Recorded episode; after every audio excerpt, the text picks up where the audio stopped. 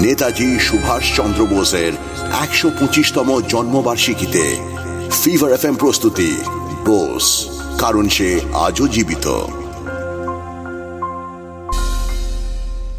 গান্ধীজির ডাকা অসহযোগ আন্দোলন চলাকালীনই প্রিন্স অব ওয়েলসের ভারত ভ্রমণকে উদ্দেশ্য করে কংগ্রেস দেশব্যাপী হরতাল করেছিল। কলকাতায় এই হরতাল ব্যাপকভাবে সফল হয়েছিল। ব্রিটিশ সরকার এমন সাহস, এমন ঔদ্ধত্য দেখে খানিক স্তম্ভিত হয়ে গিয়েছিল। ভাবেনি জাতীয়তাবাদের জোয়ার এইভাবে ধুয়ে নিয়ে যাবে সবাইকে সে সময়ের সংবাদ মাধ্যম তো অবাক হয়ে বলেই ফেলেছিল, এ কোন কলকাতা? যেভাবে হাজার হাজার মানুষ নিজের সবকিছু পেছনে সরিয়ে এই আন্দোলনের সঙ্গে একাত্ম হয়ে উঠেছিল, তা দেখে কিন্তু মাঝে মাঝে মনে হয়েছিল ব্রিটিশ সরকার গেল বলে। কিন্তু ব্রিটিশ শাসন ব্যবস্থাও খুব কড়াভাবে পরিস্থিতির মোকাবিলা করেছিল। এবং সেই ধাক্কায় একসময় বিপর্যয় নেমে এলো কংগ্রেস বিক্ষোভকারীদের কপালেও।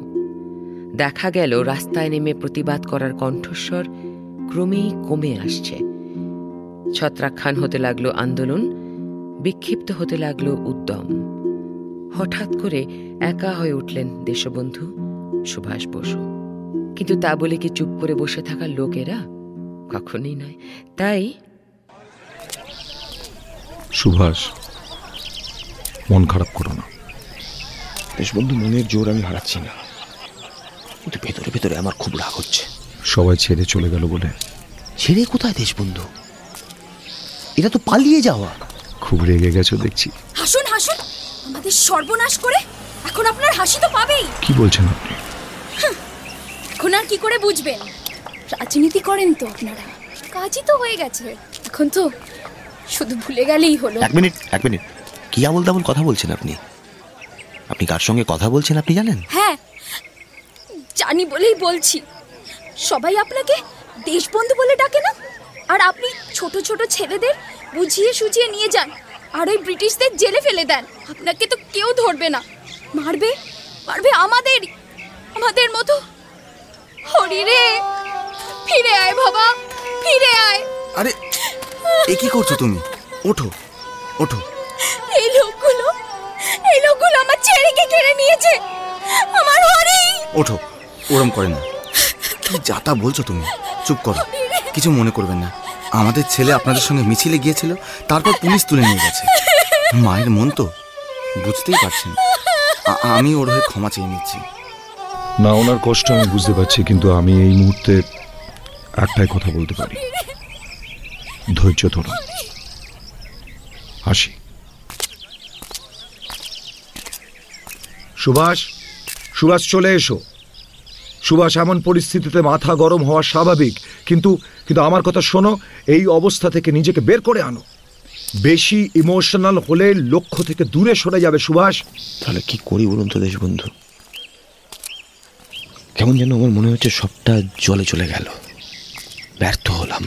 সুভাষ ব্যর্থ হওয়া অত সোজা না। যাকে ছাড়ো শীঘ্রই একটা অ্যাকশন নিতে হবে। অ্যাকশন কি অ্যাকশন নেওয়ার কথা বলছেন? ভেবে দেখো তো সুভাষ আমাদের অনেক কর্মী কেন পিছিয়ে গেলেন? আমি মানি না হঠাৎ করে উদ্যম হারিয়ে ফেলেছে সবাই। দেখো আন্দোলন করব বললেই তো আন্দোলন করা যায় না। তার জন্য অনেক দিনের একটা প্রস্তুতি লাগে। আমাদের সঙ্গে যারা ছিল তাদের অনেকের সেই প্রস্তুতিটা নেওয়া হয়নি। তাই অ্যাডমিনিস্ট্রেশন যখন একবার কঠোর হলো সেই ছাঁচটাই সহ্য করতে পারল না ওরা। তাহলে? তাহলে আর কি? আবার লেগে পড়ো কাজে। সেই আগের মতোই উদ্যম নিয়ে অনুপ্রেরণা দিতে থাকো। ওদের উজ্জীবিত করে তুলতে থাকো সবাইকে। তুমিও এত হতোদ্যম হয়ে পড়লে চলবে ক্যাপ্টেন? কিন্তু তা দিয়ে কি ওদের মনের ভয়টা কাটাতে পারব বলে আপনার মনে হয়? ঠিক বলেছ। তা দিয়েই শুধু হয়তো হবে না। তখন এমন কিছু করতে হবে যা ওদের সেই ভরসা দেয় যে না, আমি একা নই।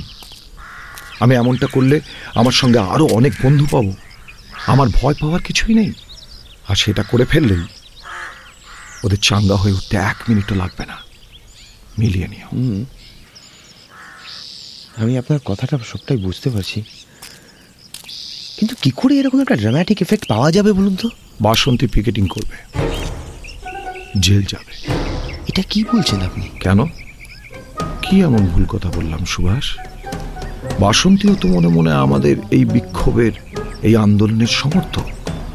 তাহলে ও কেন বাইরে বেরিয়ে পিকেটিং করতে পারবে না? আহা সেটা কথা নয়। কিন্তু উনি এভাবে সবার সঙ্গে রাস্তায় নেমে না না না না। দেশবন্ধু এটা হতে পারে না। বাসন্তী নারী বলে কি তুমি এত ভয় পাচ্ছ সুভাষ?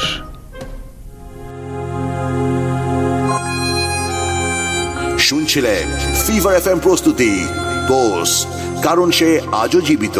অভিনয়ে প্রয়াত সৌমিত্র চট্টোপাধ্যায় ঋত্বিক চক্রবর্তী শিলাজিৎ মজুমদার রজতাভ দত্ত বিশ্বজিৎ চক্রবর্তী আর নারেশনে রূপা গাঙ্গুলি। আপনি শুনছেন HD Smartcast RT Fever FM Production. HD Smartcast